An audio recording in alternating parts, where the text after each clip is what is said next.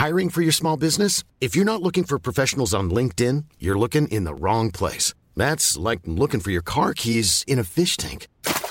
LinkedIn helps you hire professionals you can't find anywhere else, even those who aren't actively searching for a new job but might be open to the perfect role. In a given month, over 70% of LinkedIn users don't even visit other leading job sites. So start looking in the right place. With LinkedIn, you can hire professionals like a professional. Post your free job on linkedin.com slash people today. Even on a budget, quality is non-negotiable. That's why Quince is the place to score high-end essentials at 50 to 80% less than similar brands. Get your hands on buttery soft cashmere sweaters from just 60 bucks, Italian leather jackets, and so much more. And the best part about Quince, they exclusively partner with factories committed to safe, ethical, and responsible manufacturing. Elevate your style without the elevated price tag with Quince. Go to quince.com slash upgrade for free shipping and 365-day returns. A great piece of cinematic storytelling typically consists of a compelling main plot and a number of worthwhile subplots which meaningfully dovetail into the overarching narrative. But some of these tiny plot threads can be so subtle that you don't actually realize that they've been fully achieved until you finally sit back and say, wait, what was that? So let's take a look at them. As I'm Jules, this is WhatCulture.com, and these are the 10 greatest unspoken movie plot points. Number 10. Time travel exists in the Gremlins universe. Gremlins.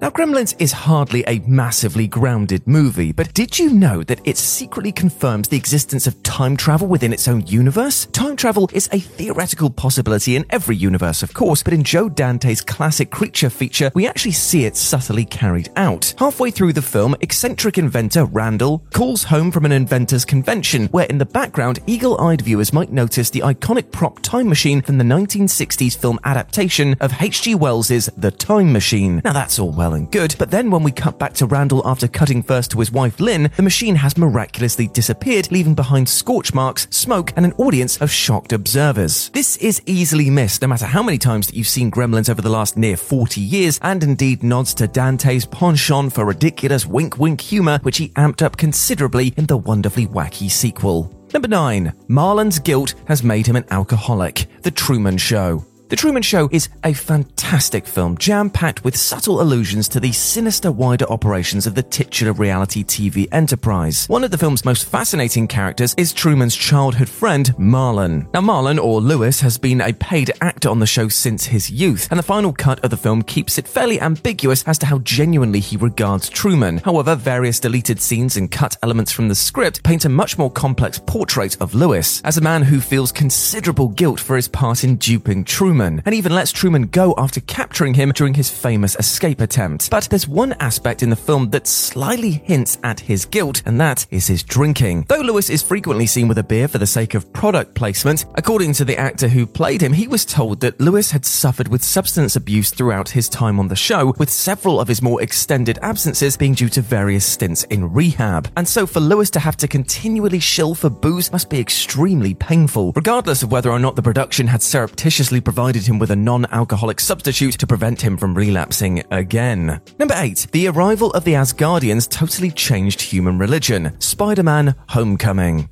Even with Avengers Infinity War changing the universe forever with Thanos' is, is, is, is, snap, the MCU has largely shied away from delving too much into the wider implications of superheroes' impact on everyday human beings. But there have been some intriguingly subtle suggestions, and perhaps none more so than a blink and you'll miss it hint towards Thor's cult of zealots in Spider-Man Homecoming. When Peter and May go to a Thai restaurant for dinner, the building next door has a sign on it which reads Korean Church of Asgard. This basically implies that since the arrival of Thor and the other Asgardians on Earth, humanity's relationship with religion has undergone significant changes. Namely, that new religions have sprung up that revere our saviors as literal gods, which, at least in Thor's case, is basically true. This also follows the lead of the comics, where there was indeed a Church of Thor. It's interesting to consider how these new age faiths may have stolen believers away from more mainstream faith reliant religions, because Thor's existence is something that people can actually see for themselves. Now, while it doesn't seem terribly likely that the MCU will explore this much further, the implication nevertheless gives fans plenty to consider.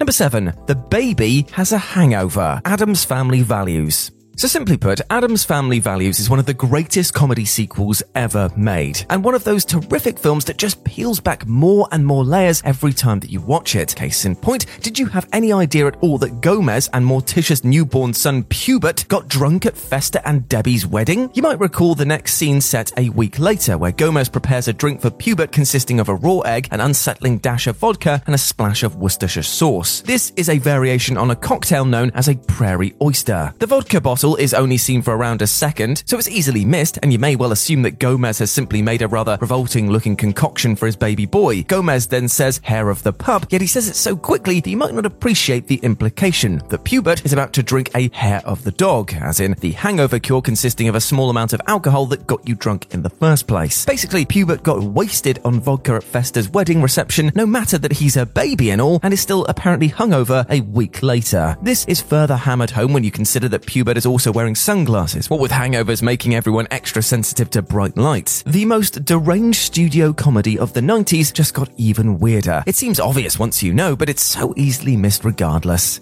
Number 6. John Doe knew Tracy was pregnant from the beginning. 7. The unforgettable ending to David Fincher's Seven sees serial killer John Doe reveal to Detective Mills that not only has he killed his wife Tracy, but that she was pregnant with his child. It's a cruel, brutal ending, which, while leading us to believe that Doe only found out about Tracy's pregnancy when she begged for her life, isn't actually true because Seven's opening credits tell a different story entirely. The film's fantastically grimy opening title sequence provide vague glimpses into the life of Doe as he writes in his diary, develops photos, and performs research for his intended victims. Almost halfway through the credits, which is around 1 minute and 7 seconds, we can see for about half a second Doe reading a page of a book with the header When You're Pregnant, before Doe redacts the word pregnant. While the opening titles aren't strictly canon, I mean, after all, why would Doe redact the word out of his own reading materials? It does suggest that Doe knew that Tracy was pregnant before she told him. If we accept that Doe became obsessed with Mills's personal life over the course of the movie's cat and mouse game, it's totally plausible that he kept tabs on Tracy too, either rooting through her trash or intercepting files at her doctor's office to learn about her pregnancy. Either way, grim.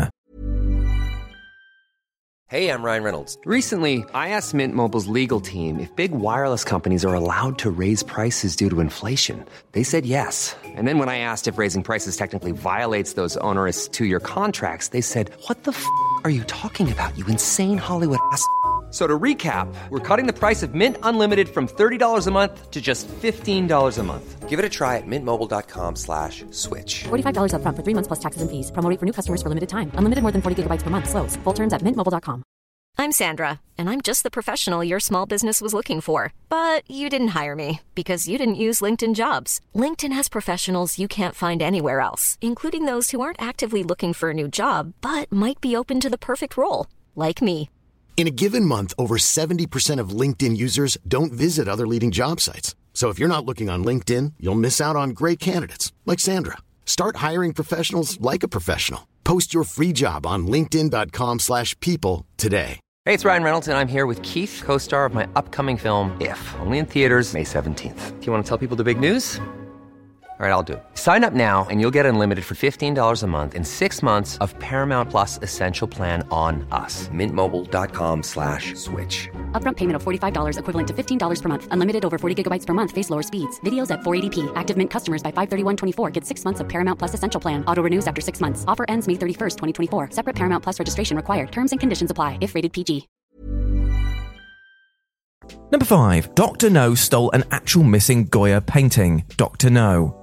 There are some fantastically subtle subplots in the inaugural James Bond film Dr. No. You might recall a scene where 007 and Honey Ryder meet Dr. No at his lair, and as he leads them to sit down for dinner, Bond pauses for a moment to stare at a painting. You'd be forgiven for missing it, but this is actually a famous Goya painting called The Portrait of the Duke of Wellington, which was stolen in 1961, the year before Dr. No's release. The obvious implication is that Dr. No had schemed to have the painting stolen, whether for his own private display or to sell it onto an interested party on the black market. Either way, it's an amusing engagement with real world history, albeit one that's largely lost on younger audiences watching the film today. The duplicate was painted by production designer Ken Adams and, in an hilarious twist of fate, was also stolen from the movie set. Number 4. Nobody eats noisy food in the apocalypse. A quiet place.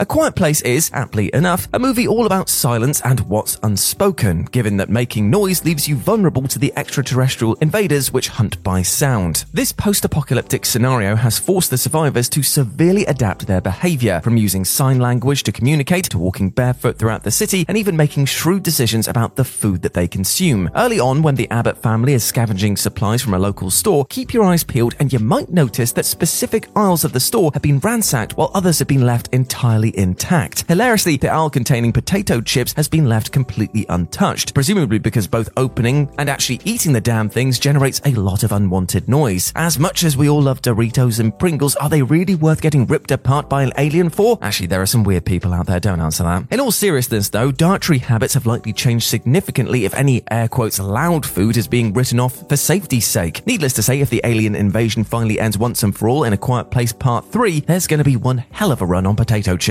Number 3. Debbie is probably Ethan's daughter. The Searchers. John Ford's 1956 western The Searchers stars John Wayne as grizzled Civil War veteran Ethan Edwards, who returns home after an eight year absence only to find that his niece Debbie, played by Natalie Wood, has been kidnapped by Native Americans. Though the film never confirms it, there are many allusions that Debbie isn't actually Ethan's niece, but in fact his daughter. And the evidence in question includes the clear intimacy between Ethan and Debbie's mother Martha, and the fact that Debbie is eight years old when Ethan returns home, which coincides with Ethan coming back after eight years away. It would also explain why Ethan ends up pursuing Debbie quite so tirelessly that he wouldn't rest until his daughter was found one way or another, and why he, from his own perspective, would rather kill her than see her living as an Indian. All in all, this reading of the film recontextualizes Ethan's journey in a fascinating way, presenting to us a man able to play the role of a fatherly protector and air quotes save his flesh and blood, but also being one unable to stay home, settle down, and become a permanent paternal figure in Debbie's life. And so, with his job done, Ethan heads back out into the wilderness, leaving Debbie with the family she knows. Number two, Aldo survived a lynching years earlier. Inglourious Basterds. Quentin Tarantino's Inglourious Basterds is one hell of a densely packed movie, full of well drawn characters and whip smart dialogue, such that nobody could be blamed for failing to pick up on every morsel of subtext throughout. Case in point, while you might have noticed the prominent scar on Lieutenant Aldo's neck, did you give it much thought beyond a tough guy like Aldo getting into some brutal scuffles over the years? A bar fight gone awry, perhaps? Though some fans have speculated that Aldo had his throat near fatally slashed, Tarantino's original script actually provides us with a basic concrete answer. This is what it said in the script. Lieutenant Aldo had one defining physical characteristic, a rope burn around his neck, as if once upon a time he survived a lynching. The scar will never once be mentioned. It's further been suggested that Aldo may have been lynched for some racist reasons, given that he says in the film that he's a descendant of a mountain man, Jim Bridger, and that he has a little Indian in him. Whatever the reason, it's clear that Aldo very nearly lost his life in a lynching years before heading to war, hardening his resolve for the fight ahead. And number one, Shaun becomes a DJ at the end. Shaun of the Dead. Trust Edgar Wright of all filmmakers to leave a frankly ridiculous amount of character backstory hidden in plain, wordless sight. His rom-zom com Shaun of the Dead makes it abundantly clear that protagonist Shaun is a directionless young man, working a listless electronic salesman job and basically eking out a miserable humdrum existence. Surviving the zombie apocalypse has woken him up from his unambitious stupor, and he appears to be in a much better place, having gotten back together with Liz and finally letting her move in. But as the pair relax on their sofa, look behind them and you'll see a telling red poster on the wall which advertises an upcoming DJ set by none other than Shaun Smiley Riley. Given that we see Shaun and Ed messing around with DJ decks earlier on in the film, and that their flat also has another older poster for a set by Shaun Smiley Riley, it's pretty clear to assume that Shaun used to be an aspiring DJ. The new red poster subtly implies that Shaun has once again taken up his passion of DJing, pulling himself out of the depressed funk that he found himself in pre apocalypse. Now that is some low key character development. Nice.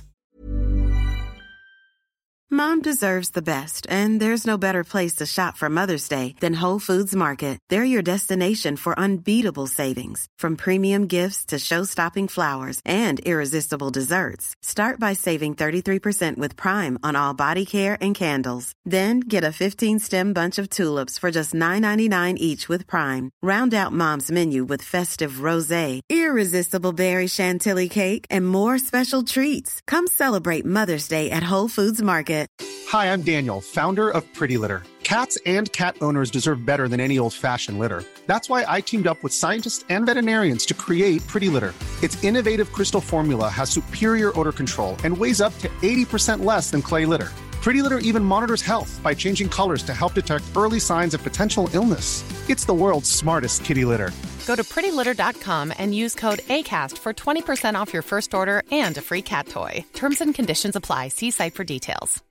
Imagine the softest sheets you've ever felt. Now imagine them getting even softer over time. That's what you'll feel with Bowl and Branch's organic cotton sheets. In a recent customer survey, 96% replied that Bowl and Branch sheets get softer with every wash. Start getting your best night's sleep in these sheets that get softer and softer for years to come. Try their sheets with a 30-night guarantee. Plus, get 15% off your first order at bowlandbranch.com. Code BUTTERY. Exclusions apply. See site for details.